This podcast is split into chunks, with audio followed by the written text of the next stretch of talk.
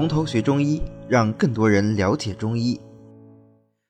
接下来呢，我们来讲第一位啊，第一位这个活血药就是川芎。川芎这个药呢，应该说也是大名鼎鼎吧。就是说啊，我们即使是不学中医的，可能也听说过这个药的名字啊。那么川芎呢，它是伞形科的多年生草本植物川芎的根茎。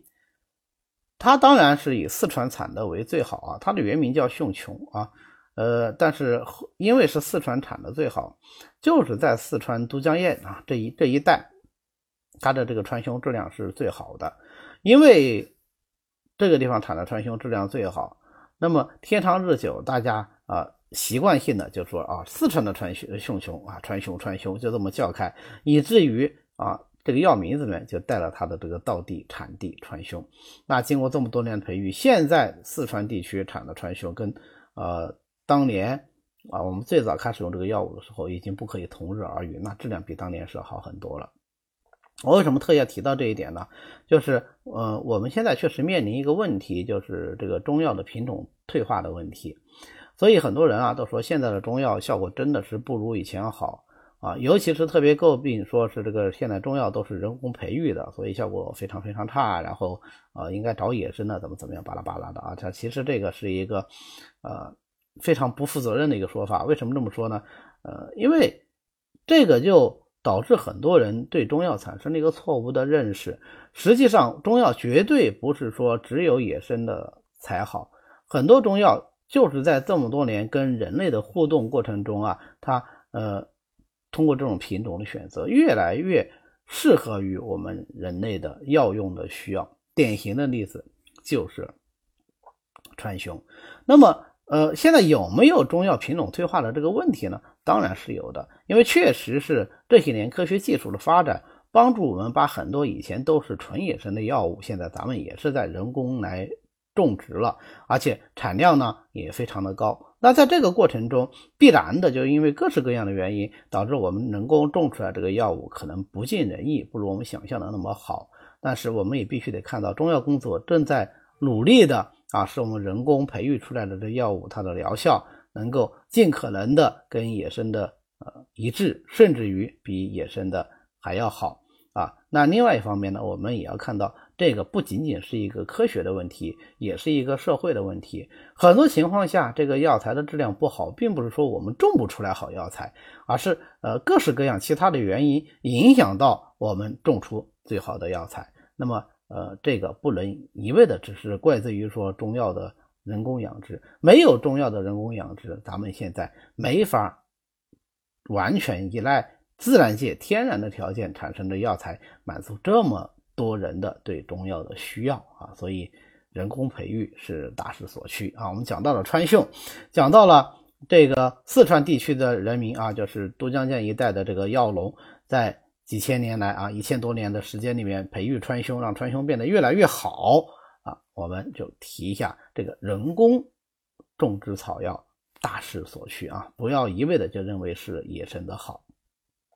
好，呃，那么川芎这个药呢？它是在五月下旬的时候就来采挖，把什么茎叶呀这些不要的东西都给它去掉，烘干啊，除去须根，然后用的时候啊，把它先用清水润啊，润透了以后再切片，生用酒炒啊、麸炒都可以。那当然，如果是酒炒的话，它活血的量就显得会更强一些。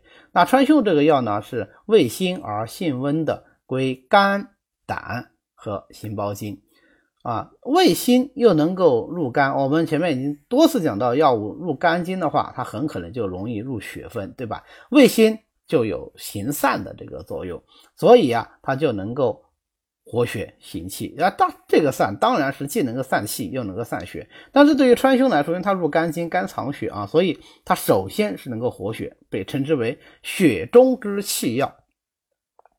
啊，曾经有同学在这个呃群里面问我啊说：“老师，你能不能讲一下血中之气药和气中之血药？”我其实觉得这个真没什么好讲的。我们只不过是因为有一些药物，它既能行气又能够活血，或者既能活血又能够行气。那么我们说，根据它的主要作用啊，能够活血的，我强调它，同时也善于行气，就把它称之为血中之气药。而那些行气药为行气功效为主的药物啊，我们强调它同时也有非常不错的活血作用，那我们就说它是气中之血药，仅此而已，并没有什么很玄乎的地方啊。那川芎呢，就是典型的血中之气药，所以它既能够行气，又能够活血啊。那性味呢，又稍微的偏燥，燥则生风，所以川芎同时也是一个风药啊，它有一定的祛风作用。所以古人说它上下至头足无处不到，那么它这个活血作用呢，当然也就上下至头足无处不到啊，就是人身上任何一个地方的淤血都可以用川芎来活血化瘀，所以它的使用范围呢也是非常广的。那它既然能够活血，又能够行气，气血通行了，当然那经脉就通畅，经脉通畅了，是不是就？不会出现不通则痛这种情况呀，所以它就有止痛的作用。配上当归、赤芍、冲味子、香附，就能够活血通经啊。那么曾经有人问啊，他说你这个那中药里有没有止痛药啊？严格意义上来讲，中药是没有止痛药的。我们治疗痛症的时候，首先还是治疗它的病因，但是不是一一定就只是这样呢？那倒也不是啊，有一些药物它本身确实是有止痛功能。那么我们怎么去区别说这个药物是自身的止痛作用呢，还是说通过行气或者活血或者温阳等等一系列的作用来产生止痛的作用呢？啊，其实很简单，就是如果它是通过活血来产生止痛作用的，那么它就必然的只能够治疗那些淤血疼痛，对吧？它对于其他原因一些疼痛就不会有效果。如果它本身就是一个止痛的药，那么它不管这个病人他是寒症还是热症，是虚症还是实症，它都应该有一定的止痛效果。当然，由于它本身药性的不同，它可能对某一种类型的疼痛，呃，效果特别的好啊，但是它的这种止痛作用不会明显的与活血啊、行气啊、温里啊、散寒呐，呃，或者清热啊等等啊，不会跟这些功效明显的发生关联。那这个我们就说啊，它可能本身就有止痛作用啊，比较典型的就是后面我们会讲的啊，圆胡索啊，它对多种疼痛都有止痛作用。可能这个人并没有明显的这个血瘀症，但是用圆胡索它也可以起到止痛作用啊。那我们就说它可能本身就有止痛作用。那对于川芎来说呢，它是活血以止痛啊，没有没有气滞血瘀的疼痛，用川芎是不会有效的。好。那么川芎当然不只是不只是这个能够活血止痛了，对吧？它上下肢头足无处不到嘛，哪里都可以去嘛。所以它配上当归、刘席、龟板，它还能够治疗难产。那反过来说，既然它能够治难产，能够助产，那我们对于孕妇来说用川芎是不是就要小心一点呀？对吧？啊，不不应该生的时候就让它生了，这这个不就是流产了吗？对吧？好，配上益母草啊、桃仁呐，能够治疗产后的瘀阻。啊，所以有一些现代研究说啊，呃，这个川芎，嗯，它的有效成分能够促进母亲子宫的收缩，啊，所以我们对于这个孕妇啊使用的时候就务必要慎用，或者说忌用。它配上柴胡啊、香附啊，因为它本身也是入肝经的，柴胡、香附也是入肝经的啊。柴胡能够疏肝，香附为气中之血药啊，能够通行肝经的气血。那么这三味药合在一起啊，柴胡。香附郁金就能够很好的治疗肝经的气滞血瘀症。那肝经气滞血瘀症的典型症状是什么呀？对，它有可能会出现胁痛症啊。所以我们书上写的是川芎配上柴胡、香附，能够治疗肝经的气滞血瘀之胁痛。但是即使没有这个胁痛啊，那也是可以治疗的啊。其他的这种肝经的气滞血瘀症啊，也是可以治疗的啊。其他表现的。肝经气滞血瘀症，那它配上赤芍和红花呢，能够治疗肢体的麻木或者是伤痛。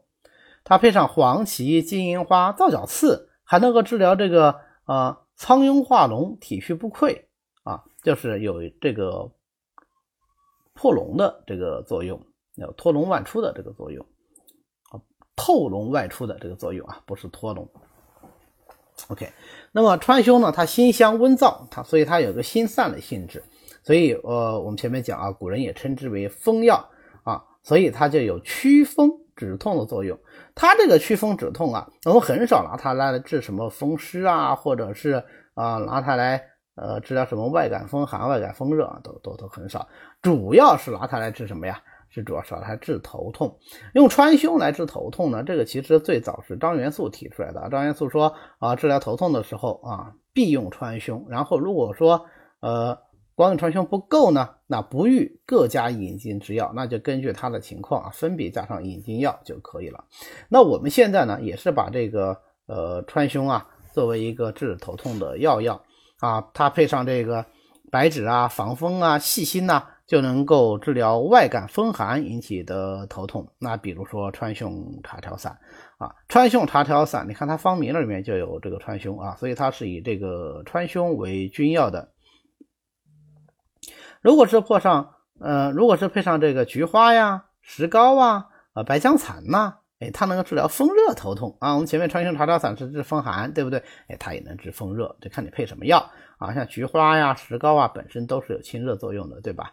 而且菊花和菊花本身是，呃，既能清热，也能够疏散风热啊。石膏呢，它又能够透热啊，所以它们加在一起，能够治疗风热头痛。也就是川芎散啊，这几味药加在一起，其实就是川芎散，一共四味药。好，那么如果是配上羌活、藁本、防风，它还能治疗风湿头痛，比如说羌活肾湿汤啊，羌活肾湿独缟风，细辛苍穹与川芎，是吧？好，那么如果是配上赤芍、红花、丹参、白芷呢？啊，它还能治疗血瘀头痛，配上当归、地黄、白芍药、菊花。就能够治疗血虚头痛啊，当归、地黄、芍药啊，再加川芎，这是什么？这就是四物汤啊。四物汤再加上菊花清理头目啊，所以能够治疗血虚头痛。配上羌活、独活、桑枝、海风藤啊，就能治疗风湿痹痛啊、肢节疼痛。因为这个羌活、独活本来就有这种祛风湿的作用啊，然后桑枝、海风藤都是入络的，能够通行经络啊，所以配合在一起就能治疗这种风湿痹痛。最后总结一下，那么川芎的主要功效就是活血行气、祛风止痛。那么对于川芎这个药呢，我们使用有一些注意点啊。第一个就是它是辛温生散的，所以那种呃阴虚火旺啊，或者是舌红口干的呢，就最好是不要用啊。第二个呢，就是我们在降总论时候也提到过的啊，这种活血药对妇女的月经过多或者是出血性疾病，那就不适合使用了。啊，最后我们要强调，川芎这个药啊，其实，呃，它还是一个活血药嘛，对吧？它还是一个功法药，所以它不宜久服。久服啊，伤人真气啊，这个伤人真气是很多本草都反复强调的。呃，我们现在为什么要再强调这一点呢？因为，呃，我们所谓的补血第一方啊，四物汤里面就有川芎啊，所以很多人不是很了解的时候啊，哎，就把四物汤。呃，当做一个长期服用的养生方来吃，这样好不好呢？其实这样不好啊，因为里面有川芎啊。如果说我们自己配的啊，尤其是自自己配的时候，这个剂量如果没有掌握好，川芎用量比较大啊，服用的时间也比较长，嗯，那就不合适了啊。但是短期服用是没问题的，它不是一个毒药，那不是说是啊有小毒啊，或者是有明显的副作用，它不是这样的一个药啊，只不过是其性深散，所以久服呢就伤人真气而已。好的，今天呢我们就讲到这里。为了方便大家和其他喜欢中医的朋友一起来学习和讨论中医知识，欢迎大家扫描下方的二维码。那么我们下次再见。